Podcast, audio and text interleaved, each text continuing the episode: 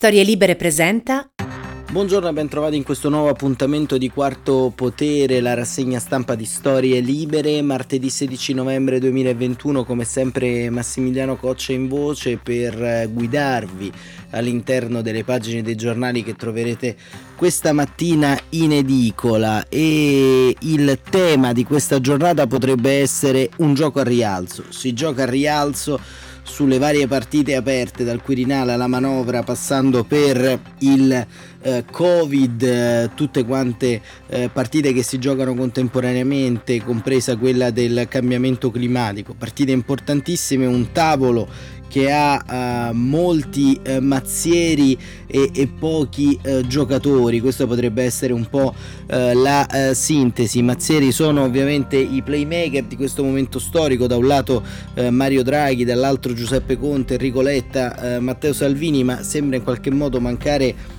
la materia prima per quanto riguarda la partita al Quirinale, ovvero dei candidati spendibili che cioè, riescano a fare sintesi, eh, frutto anche di una eh, crescita bloccata da parte della classe dirigente di questo paese. Da un lato la rottamazione renziana ha di fatto eh, azzerato eh, quelle che erano le cosiddette seconde, terze file, le riserve della Repubblica negli anni passati per quanto riguarda il centro-sinistra e dall'altra parte l'eterna eh, possiamo dire eh, presenza sulla scena di Silvio Berlusconi non ha eh, permesso a nessuno, neanche eh, coloro che sono state le riserve della Repubblica del centrodestra, di maturare uno score legislativo e sostanziale in grado di eh, ambire a questa eh, partita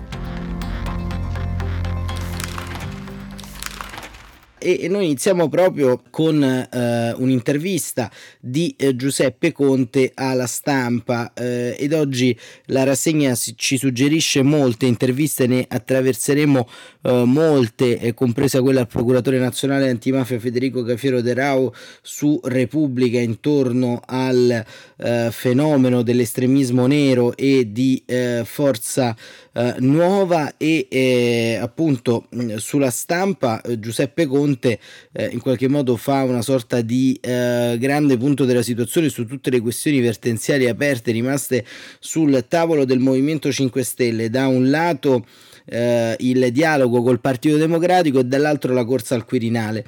Conte a letta, così titola la stampa in prima pagina, sia il patto ma nuova Costituzione e, mh, e l'intervista di Ilario uh, Lombardo uh, titola il rilancio di Conte sia il patto come abbiamo detto diretta ma nuova Costituzione ed è anche un'intervista in risposta all'intervento, uh, l'intervista di Enrico Letta realizzata domenica sempre sulla stampa. Uh, non ho paura dei tempi lenti, uh, Giuseppe Conte, anche nelle risposte mai aggressive, più meditate, ne fa una questione di metodo, ostentando la differenza dei rottamatori della storia recente. Inizia così l'intervista a Ilario Lombardo, uno in particolare di cui a stento vuole pronunciare il nome, il percorso lungo e faticoso da premier al leader di un partito gli sta facendo toccare con mano le difficoltà di un progetto che deve fare i conti con un'incognita, il Quirinale, che se ne porta dietro altre il controllo dei gruppi, l'identità del nuovo Movimento 5 Stelle, il rapporto con gli alleati e i partner di governo, a partire dal segretario del PD Enrico Letta che sembra averlo spiazzato proponendo un incontro tra i leader sulla manovra. Eh, Presidente, chiede Lombardo, siederà al tavolo di Letta e, e, Conte dice ritengo senz'altro opportuno un incontro con gli altri leader per assicurare un percorso più spedito alla legge di bilancio, ma suggerisco di far sedere al tavolo anche i capigruppo. Non vorrei che in un incontro del genere venisse percepito come lesivo delle prerogative del Parlamento a cui adesso spetta il compito di approvare la manovra. È un no, incalza Lombardo. Al contrario, vorrei approfittare di questa occasione per rilanciare un altro confronto con tutte le forze politiche, anche di opposizione, per affrontare il tema delle riforme costituzionali, che sono il vero nodo della nostra vita istituzionale. Ma le sembra il momento migliore? Non ci sono altre priorità, tipo la ripresa economica, la pandemia? Ma non c'è nulla di prioritario per il Paese che mettere i governi in condizioni di poter programmare un piano di riforme necessarie a migliorare la qualità della vita dei cittadini. Il sistema così come non va. E cosa non va? gli domanda Lombardo. Ma non possiamo competere a livello internazionale avendo premier che magari co- per colpa di piccoli partitini si avvicendano dopo un breve periodo e sono chiamati a confrontarsi con capi di Stato e di governo che rimangono in carica per decenni. Tutto questo, dice Lombardo, per vendicarsi di Renzi? Ride, no? Tra i leader dei partiti ci sono ex premier come Silvio Berlusconi e Letta che ci sono passati prima di me e che in un modo o nell'altro hanno subito questa instabilità del governo. Il momento è perfetto. Quali migliori interlocutori per affrontare la riforma della Costituzione? Anche Berlusconi è leader di un partito di maggioranza, vale pure per Renzi.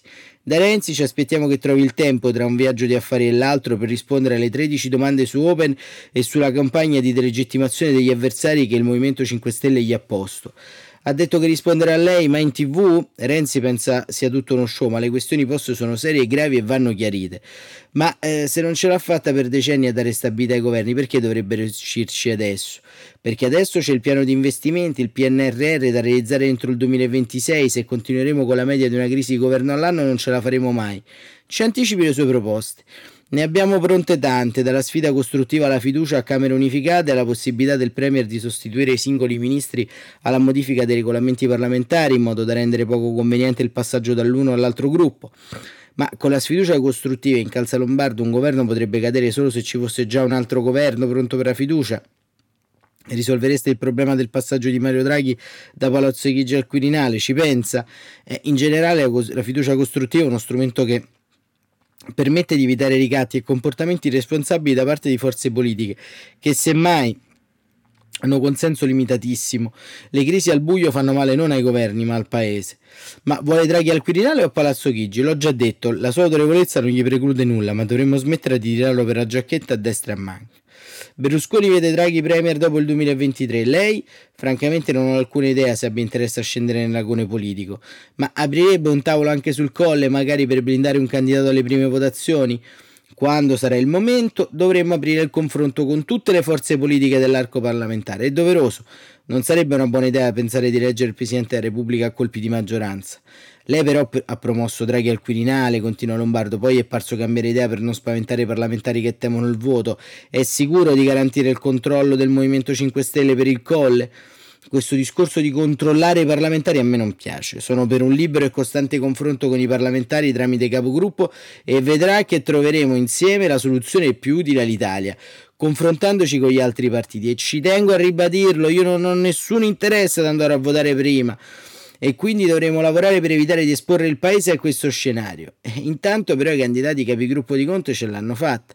Finiamola con queste letture fuorvianti e malevole in calzaconte, alimentate da chi dice appunto che voglio andare al voto prima, qualcuno anche dentro il Movimento 5 Stelle vuole male al Movimento 5 Stelle. In Senato ho incontrato entrambi i candidati più volte e ben prima della presentazione delle liste e ho chiarito che considero sacrosanto il principio di autodeterminazione dei gruppi. Mi sono solo sincerato che ci fosse piena condivisione di entrambi del progetto politico che stiamo realizzando. Anche dalla Camera però non aveva chiesto a Davide Grippa che pare sarà riconfermato un passo indietro. Anche qui letture distorte. Ho solo chiesto al direttivo uscente della Camera di anticipare per quanto possibile la scadenza naturale che gli viene a coincidere a gennaio con l'avvio delle elezioni del Presidente della Repubblica. Ma sin dall'inizio ho chiarito che questo non precludeva un nuovo mandato all'attuale direttivo. Non accetto contrapposizioni tra contiani e anticontiani, ma mi premuro solo che tutti siano coinvolti in questo nuovo corso e anche Grippa mi ha sempre dichiarato la sua piena adesione a questo progetto. Ma non le infastidisce l'attivismo di Di Maio sul Quirinale, l'Europa, le strategie? Luigi sta presentando il suo libro appena uscito. È normale che abbia molte occasioni di cui parlare anche sulle attualità politiche. Ma Passando all'Europa, dice Lombardo, alle alleanze, sembra quasi che vogliate entrare i socialisti europei più per convenienza materiale che per avere un gruppo e i relativi finanziamenti che per idealità. Non siamo interessati a portare vantaggi materiali agli altri ad averne noi. In questo confronto mi interessa capire se ci sono le condizioni per apportare all'interno dell'alleanza dei socialisti e dei democratici il nostro originale contributo per rafforzare un'economia eco-sociale di mercato e una cultura integralmente ecologica. Ma non teme di rimanere schiacciato dal PD ed essere visto come il partner italiano minore? È proprio questo il punto. Il nome del gruppo ha un suo interno la parola democratici e non solo socialisti. Stiamo cercando di comprendere se la nostra avanguardia sul piano ecologico e sociale può avere un riconoscimento. Ma non era meglio, giustamente, dice Lombardo, tentare nuovamente con i Verdi? Il gruppo SD appare ben più allineato su posizioni progressiste. Cosa pensa della conferenza sul clima COP26? Non posso essere soddisfatto. Su queste le nostre posizioni sono radicali. perché la sfida climatica non conosce pareggi, o la vinciamo tutti o la perdiamo tutti. Il clima deve diventare una priorità per qualunque partito, ma il Movimento 5 Stelle può rivendicare il fatto di essere stato sin dall'inizio il portavoce delle battaglie ambientaliste. Giustamente Lombardo dice Greta direbbe bla bla bla bla. Io voglio recuperare il voto dei giovani, delle tante ragazze che come Greta si battono per salvare il mondo del suo riscaldamento. Il Movimento 5 Stelle è già il partito di Greta in Italia ma in realtà finora ai giovani lei non ha posto così tanta attenzione ai suoi discorsi programmatici. Abbiamo investito molto sui giovani durante il governo Conte 2, con i fondi per le borse di studio, i ricercatori, l'imprenditoria giovanile. Infatti ci sono le file proprio dei giovani italiani Conte che vogliono ritornare in Italia. Eh. Ora dobbiamo continuare a investire nella ricerca per trattenere i giovani e rafforzare la formazione anche professionale. Inoltre stiamo lavorando per introdurre una pensione di garanzia perché con il tardivo inserimento nel mondo del lavoro e il precariato diffuso molti giovani rischiano di accantonare la speranza di un dignitoso dignitoso trattamento pensionistico. Lombardo, secondo me quasi sconsolato a metà intervista, dice sul super bonus non siete riusciti a far togliere il tetto ISA a 25.000 euro per abitazioni unifamiliari. È senz'altro un tetto troppo basso, dice l'astuto Conte, ed è per questo che il movimento condurrà una battaglia in Parlamento per alzarlo. Siamo fiduciosi che anche gli altri partiti ci verranno dietro, ma come Movimento 5 Stelle vogliamo anche introdurre un'altra rivoluzione dopo aver realizzato la cessione dei crediti fiscali per il super bonus. Uh, tutte le imprese di industria 4.0 e gli investimenti nel mezzogiorno. Lavoreremo affinché relativi crediti d'imposta siano trasformati in sconti in fattura o ceduti alle banche. È un modo utilissimo per ridurre l'indebitamento sulle imprese e assicurare loro maggiori investimenti e liquidità. E Lombardo chiede: Ma sul cashback, però, avete perso la battaglia. Draghi non si è convinto. Il governo avrebbe dovuto fare di più. I pagamenti digitali stanno operando una rivoluzione nella pubblica amministrazione. E sugli 8 miliardi di taglio sulle tasse non c'è sintonia tra tutti i partiti. Forse il tavolo di Letta servirebbe. La nostra priorità è ridurre l'IRPEF. Ovviamente inciderebbe sui redditi medio-bassi.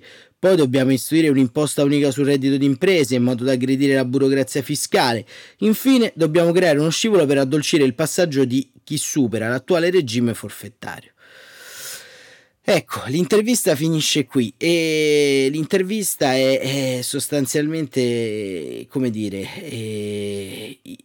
un'intervista di Giuseppe Conte e già questo eh, in qualche modo la racconta un po' tutto.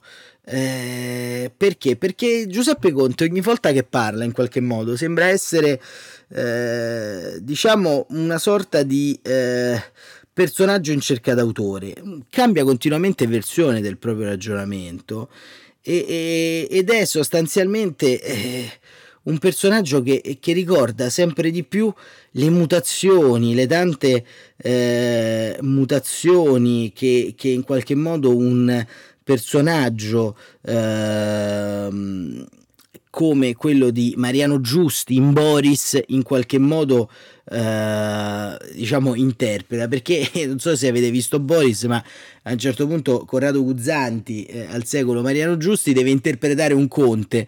Non lo vuole interpretare perché è una crisi mistica eh, e, e, sostanzialmente a un certo punto eh, si arrabbia con, con, il suo prete agente che poi è interpretato sempre da lui eh, e, e, sostanzialmente eh, gli dice ma io questo conte non lo voglio più fare perché questo conte me l'avevate descritto eh, diciamo come, eh, come un personaggio eh, che, che, si, che, si, trasforma con eh, un personaggio eh, che cambia, che è cattivo, che poi diventa buono, sto conte si trasforma, sto conte sta sinfonia, sto conte e, e, invece, insomma, poi la chiusa è un po', eh, diciamo, romanesca e un po' triviale. Alla fine, questo Conte non combina niente. E sembra un po' la descrizione di Giuseppe Conte, perché passateci un po' eh, anche il termine ridanciano. Giuseppe Conte è stato per anni, eh, per questi anni e per gli anni precedenti sostanzialmente la cerniera di congiunzione degli affari legati allo studio Alpa, affari privati, affari legati alla Casa Reggio Associati e va a fare la morale a Renzi. Insomma, eh, il Movimento 5 Stelle e il Partito dell'Ecologia hanno imposto un ministro della transizione ecologica che però fa più interessi del nucleare che gli interessi eh, dei movimenti ecologisti. Insomma, ci si aspetterebbe una eh, diciamo sorta di eh, maggiore onestà intellettuale e anche poi sulla questione del gruppo dei socialisti e democratici e la verità è che i verdi non vogliono il Movimento 5 Stelle, non vogliono il Movimento 5 Stelle per una questione di principio perché hanno iniziato eh, entrando al Parlamento europeo chiedendo l'ospitalità e stando nello stesso gruppo di eh, Farage che, che poi è uscito, non è più deputato perché ha portato la Gran Bretagna fuori dalla Unione Europea e poi hanno cercato di entrare i sovranisti e poi nei verdi, insomma eh, diciamo che veramente eh, in qualche modo eh, la, la, la, la, pazienza anche eh, da lettore, da analista, da, da, diciamo, da persona che è in mezzo a queste cose intorno alle posizioni di eh, Giuseppe Conte forse diciamo è anche un po' giunta al limite. Per carità persona simpaticissima ci ha in qualche modo accompagnato durante il lockdown ma veramente nella sua nuova veste di portavoce politico del Movimento 5 Stelle mostra davvero tutti quanti i suoi limiti. Addirittura dice che Luigi Di Maio parla di politica perché sta presentando un libro insomma davvero eh, diciamo non si può non si può stare dietro a questo tipo di eh, diciamo analisi politica che fa davvero rimpiangere Fedez che anziché entrare in politica ha presentato abilmente un nuovo album eh, ieri. Eh, però appunto diciamo rispetto a tutto ciò eh, Fedez è un gigante. E a proposito di gigante, c'è Adriano Sofri che eh, parla di un gigante, ovvero di Sergio Mattarella, e lo fa sul foglio.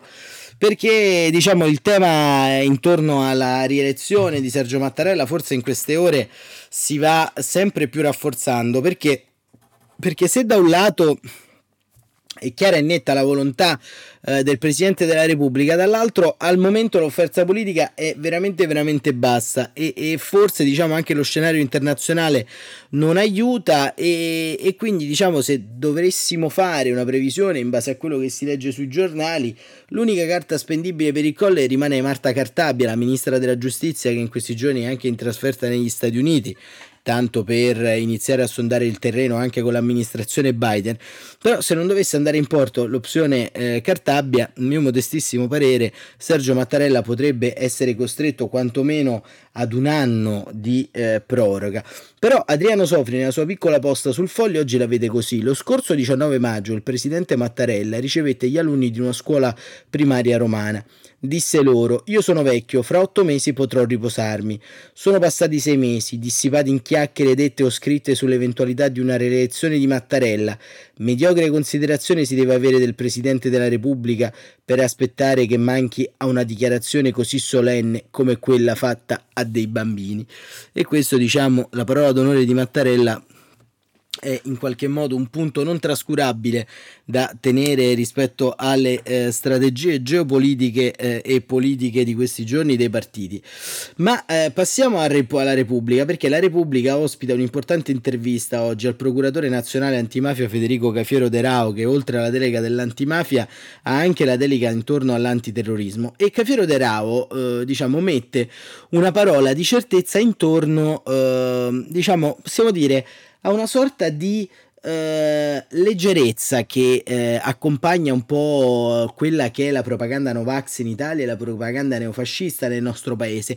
Perché in qualche modo, soprattutto in alcuni giornali, quelli che fanno capo a un'area eh, liberale, come lo stesso Foglio, ma anche come il Libero, come il Giornale, eh, area di centrodestra e così come eh, tanti altri editorialisti eh, del Corriere della Sera, spesso sostanzialmente viene dato questo pericolo di un fronte eh, diciamo di esposizione sempre maggiore da parte di coloro che sono contro le vaccinazioni e contro il Green Pass e al tempo stesso contro eh, diciamo i valori democratici del nostro Stato sembra quasi che sia in qualche modo una sorta di una fissazione di qualche giornalista buon tempone che vuole passare il tempo. E eh, invece Ieri mattina ci sono state eh, svariate eh, perquisizioni all'interno di case di appartenenti alla chat Telegram Basta Dittatura e sono stati rinvenuti eh, coltelli, armi, eh, esplosivi eh, e materiale propagandistico neonazista. E il procuratore nazionale antimafia e antiterrorismo Federico Cafiero De Rao in un'intervista di Giuliano Foschini e Fabio Tonacci eh, ribadisce sostanzialmente la gravità del momento che stiamo stiamo vivendo. E l'intervista inizia proprio con un suo virgolettato. Stiamo vivendo un momento della nostra storia nel quale non sono consentite sottovalutazioni. È la prima uh, riflessione che ho fatto leggendo l'inchiesta di Repubblica su Forza Nuova e il mondo Novax. Parla il procuratore nazionale antimafia e antiterrorismo Federico Cafiero De Rao e non nasconde la sua preoccupazione per quanto vede accadere nelle piazze Italia in rete. Distinguere tra le manifestazioni ideologiche di pensiero, quelle che sono violente, concertate e con finalità sovversive, è cruciale, soprattutto quando dietro ci sono formazioni dell'estremismo violento di destra come Forza Nuova. Tonacci e Foschini domandano come valuta il tentativo spesso riuscito dei leader di Forza Nuova di infiltrare e guidare il movimento Novax e No Green Pass? Tale convergenza nasconde un metodo sovversivo, un piano più vasto che va oltre il semplice corteo. Un'organizzazione che si muove sul panorama della contestazione, fomentando la violenza, vuole strumentalizzare il disagio e il dissenso per fare proseliti e aumentare il proprio peso, richiamandosi a forme politiche del passato come il fascismo, la cui ricostituzione sotto ogni forma e a norma della Carta Costituzionale è vietata. Quando ci si muove su questi binari si mette in dubbio il nostro sistema repubblicano e democratico e domandano quando si realizza la convergenza. Il 9 ottobre scorso in Piazza del Popolo non era la prima volta, il 5 settembre 2020 in bocca, Piazza Bocca della Verità dove Forza Nuova ha dato vita a una marcia intitolata Per la liberazione nazionale contro l'asserita dittatura sanitaria, finanziaria e giudiziaria mass mediatica. Già allora apparvero esponenti dei Novax e dell'ex movimento dei Forconi. È un fenomeno inedito, chiedono i due, senza andare troppo indietro nel tempo. Già un anno fa, dopo il lockdown, commercianti e imprenditori che erano in grande difficoltà vennero sostenuti in alcune manifestazioni dalla criminalità organizzata di matrice camorrista e mafiosa e da formazioni estremiste di destra o anarco-insurrezionaliste. C'è chi tende a minimizzare la pericolosità di movimenti neofascisti come Forza Nuova, appunto sostengono Tonacci e Foschini sostenendo che hanno pochi militanti e che non se ne dovrebbe neanche parlare. Cosa ne pensa? I fenomeni di terrorismo interno, risponde Rederau, sono nati da formazioni non diverse da questa, che hanno inizialmente adottato il metodo violento. È sempre molto pericoloso lasciar correre. Il piano per legare assieme Forza Nuova e il movimento No Pass dimostra di per sé una strategia rispetto alla quale il paese deve muovere si deve muovere perché non si scada più in quelle forme di terrorismo che abbiamo già vissuto in passato. Forza Nuova va sciolta, domandano in modo secco i, i due intervistatori, di fronte a un assalto squadrista come quello subito dalla CGL pensa, si pensa sempre a misure che possono accelerare l'intervento dello Stato, ma la decisione spetta ad altri, non a me. Oltretutto un decreto di scioglimento è proceduto da una vasta istruttoria che va ad indagare l'operatività e il metodo di una specifica formazione politica. Non occupandomi di quell'istruttoria non posso pronunciarmi. Osservo però che l'associazione è un istituto costituzionalmente garantito che si supera quando vi si intraprende intravedono elementi come la sovversione, la violenza e il metodo. Elementi, sottolineano Tonacci e Foschini, che sembrano esserci tutti. Sciogliendola però non si rischia di rendere più difficile il controllo di quell'area dell'estremismo di destra? No, sostiene De Rao, l'eventuale decreto di scioglimento sarebbe una misura di prevenzione sicuramente utile, laddove venisse valutata la sussistenza dei presupposti e non limiterebbe né impedirebbe le attività di indagini di prevenzione e di repressione. Aggiungo che uno Stato civile non deve nemmeno avere paura di creare vittimismo in che, perse- in che persegue ideologie violente. Nel corso delle perquisizioni negli ultimi mesi avete trovato armi? Sì, ma non è detto, dice De Rao, che siano la prova dell'operatività armata della formazione. Il movimento di Fiore e Castellino è accusabile di istigare al terrorismo, di essere un'associazione sovversiva? Non posso rispondere in questo momento. Ci sono indagini in corso in diverse procure. E, e così il procuratore nazionale Federico Cafiero De Rao, procuratore nazionale antimafia e antiterrorismo a Repubblica, cerca un po' di mettere eh, un po' eh, in guardia da quello che eh, avviene eh, diciamo eh, strumenti che chiaramente sono nelle mani dello Stato in termini sia repressivi che eh, investigativi e strumenti che in qualche modo potrebbero essere eh, utili per tutelare un panorama che purtroppo non volge al bello perché? Perché i contagi in tutta Italia, in tutto il mondo stanno aumentando e arriva una nuova stretta intorno alle regole sul trasporto pubblico urbano, ma anche sostanzialmente su eh, tanti altri diciamo piccoli accorgimenti che anche in altri paesi d'Europa si stanno iniziando a tenere. Innanzitutto ce lo racconta Viola Giannoli su Repubblica eh, che la circolazione del virus sia aumentata e preoccupi si vede pure dalla nuova ordinanza sui trasporti firmata dai ministri Speranza e Giovannini, una mini stretta su bus, treni e taxi. Se a bordo di un convoglio c'è un passeggero con sintomi Covid, le autorità sanitarie e la polizia ferroviaria possono fermare il treno ovunque sia.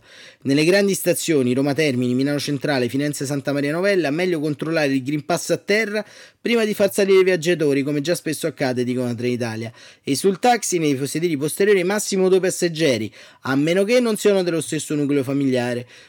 Sui mezzi pubblici invece si può tornare al bigliettaio a bordo e a salire dalla porta anteriore a patto che vi sia un divisorio per il conducente.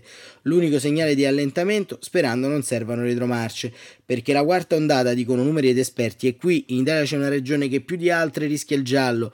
Lo sa il suo governatore Federica che ammette siamo a un passo per via dei ricoveri in area medica vicini al 15%. Non accadrà questa settimana, ma in Friuli Venezia Giulia, secondo il report quotidiano di Agenas, il tasso di occupazione dei posti letto nei reparti ordinari è al 12%, tre punti sotto il limite quello della terapia intensiva al 13, già oltre la soglia di guardia del 10.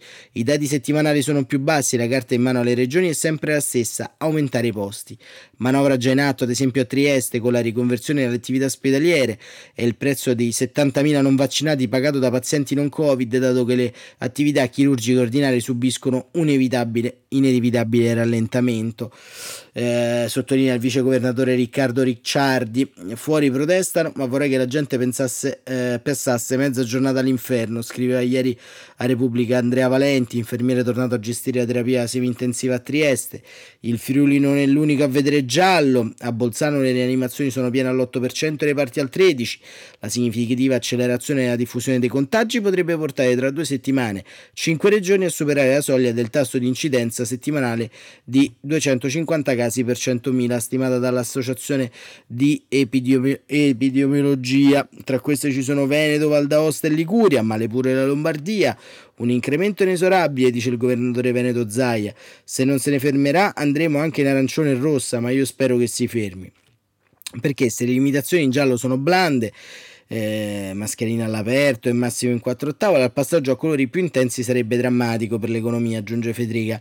Non possiamo far pagare il prezzo di nuove chiusure ai vaccinati, dice il modello è quello austriaco, lockdown per i Novax. Discutiamone, dice dall'Emilia Stefano Monaccini, ma l'ipotesi è già stata scartata dal presidente del CTS Franco Locatelli. In Italia è impraticabile e questo diciamo con buona pace di tanti Novax in piazza in eh, questi eh, giorni.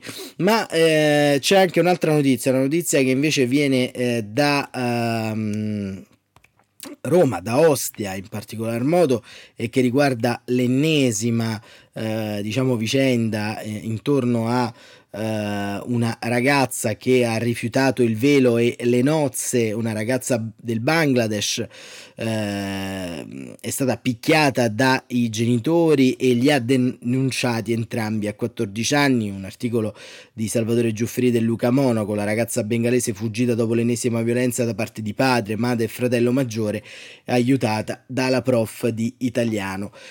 Mio padre e mia madre, eh, inizia così il pezzo di Giuffrida e Monaco, vogliono che lasci la scuola per sposarmi, vogliono riportarmi in Bangladesh dove sono nata, io non ci voglio andare. Alisha è il nome di fantasia, 14 anni è scossa, ma grazie al conforto della sua professoressa di italiano, un insegnante che nel tempo libero l'aiuta a superare la difficoltà con la lingua, trova la forza di denunciare tutto ai carabinieri. Le violenze psicologiche subite da mesi nel chiuso dell'appartamento dove la famiglia bengalese abita ormai da più di 10 anni, dietro la stazione di Ostia, Ostia, il municipio sul mare a 30 km dal centro di Roma. Nel primo pomeriggio di sabato, accompagnata dalla sua insegnante, Alicia, livida in viso, con dei vistosi graffi sulla parte sinistra della fronte, varca la soglia della stazione dei carabinieri di Ostia, di via dei Fabri Navali, e in quel preciso momento assesta un taglio netto alla sua vita, come se ci fossero un prima e un dopo, perché in casa, dalla sua famiglia, residente in Italia da 10 anni, si parla solo bengalese e si seguono alla lettera le regole dell'Islam. Alicia è arrivata a Roma quando aveva pochi mesi, suo padre ex dipendente di un mini market adesso lavora come guardiano di notte, la madre è casalinga e insieme al primogenito di 17 anni sta bene attenta che Alicia rispetti la lettera i dettami culturali e religiosi del loro paese di origine. Su questo non si transige anche a costo di traumatizzare la figlia. I due sono stati denunciati per maltrattamenti e lesioni personali. Eh, Alice è scossa e silenziosa ma vigile, racconta ancora ai medici che da tempo è vista delle violenze psicologiche da parte del padre e della madre che vorrebbero costringere a rinunciare agli studi e a sposarsi con un matrimonio combinato in Bangladesh.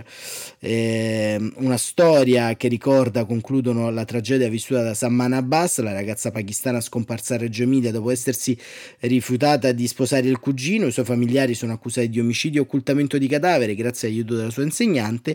Alice invece ha avuto il coraggio di denunciare una storia con un finale diverso. Ecco, va sottolineato in questo puntuale e anche significativo articolo di Giuffrida e Monaco che eh, purtroppo non sono le tradizioni del Bangladesh o le tradizioni eh, del Pakistan a volere in qualche modo che accadano queste storie eh, come quella di Alicia, come quella dei Saman Abbas, ma in qualche modo è colpa di un Islam eh, che eh, diciamo non ha fatto i conti con eh, le regole e il vivere civile all'interno della comunità internazionale, un Islam chiaramente sicuramente minoritario come sostengono le comunità, ma un Islam che è presente perché in qualche modo Alicia eh, non era una eh, ragazza eh, diciamo che eh, era vessata in virtù della sua appartenenza al eh, Bangladesh, ma era una ragazza vessata perché eh, era inserita in una famiglia di fondamentalisti religiosi. Questo vale la pena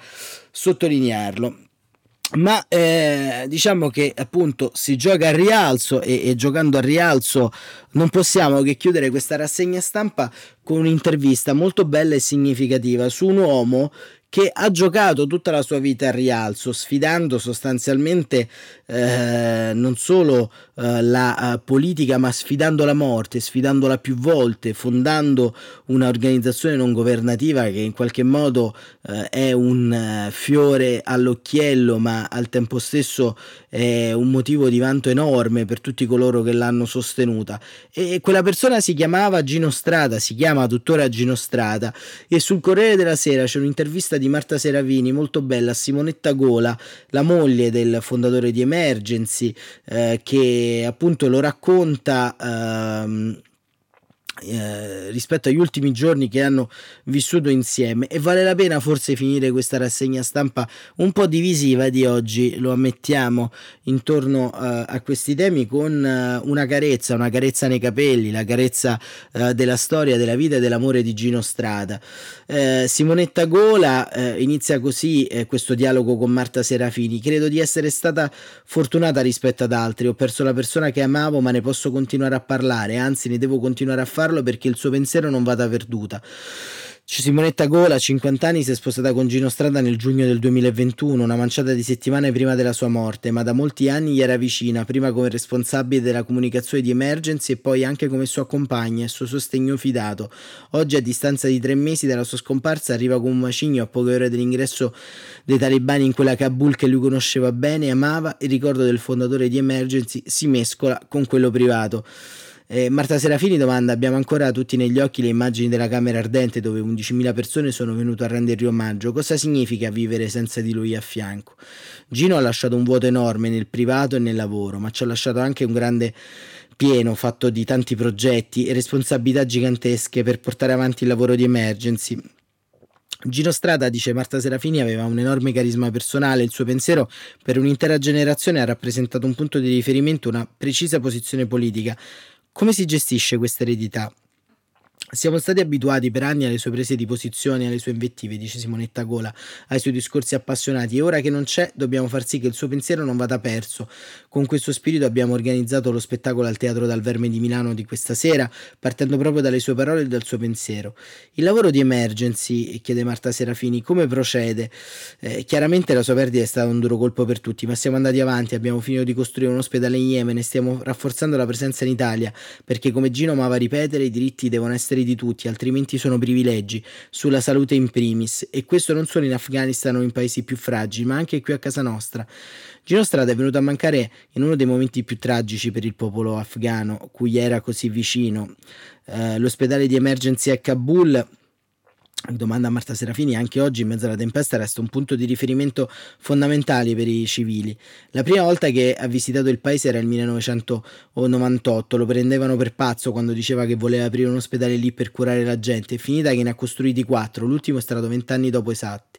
Era rimasto molto impressionato da come fosse cambiato il paese, di come i civili fossero ancora così esposti ad attacchi ed attentati e di come il conflitto in Afghanistan fosse a tutti gli effetti una guerra di aggressione.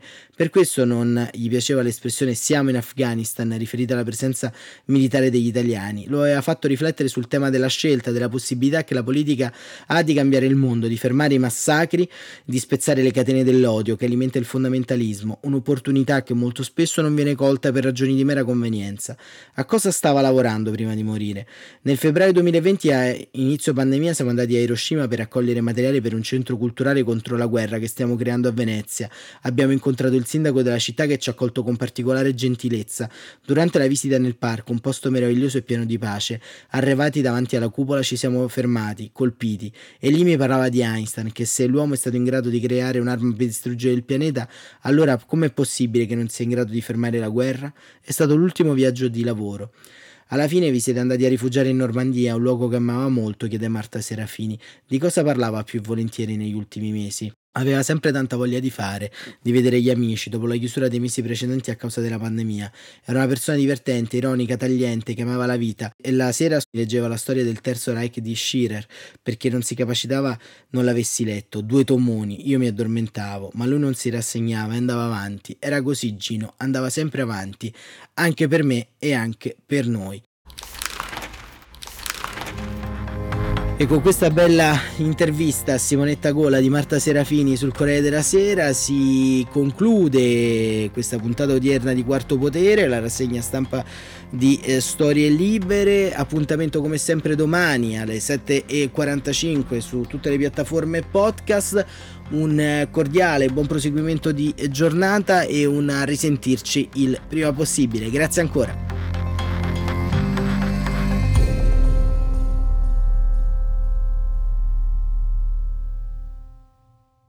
Una produzione storielibere.fm di Gianandrea Cerone e Rossana De Michele. Coordinamento editoriale Guido Guenci.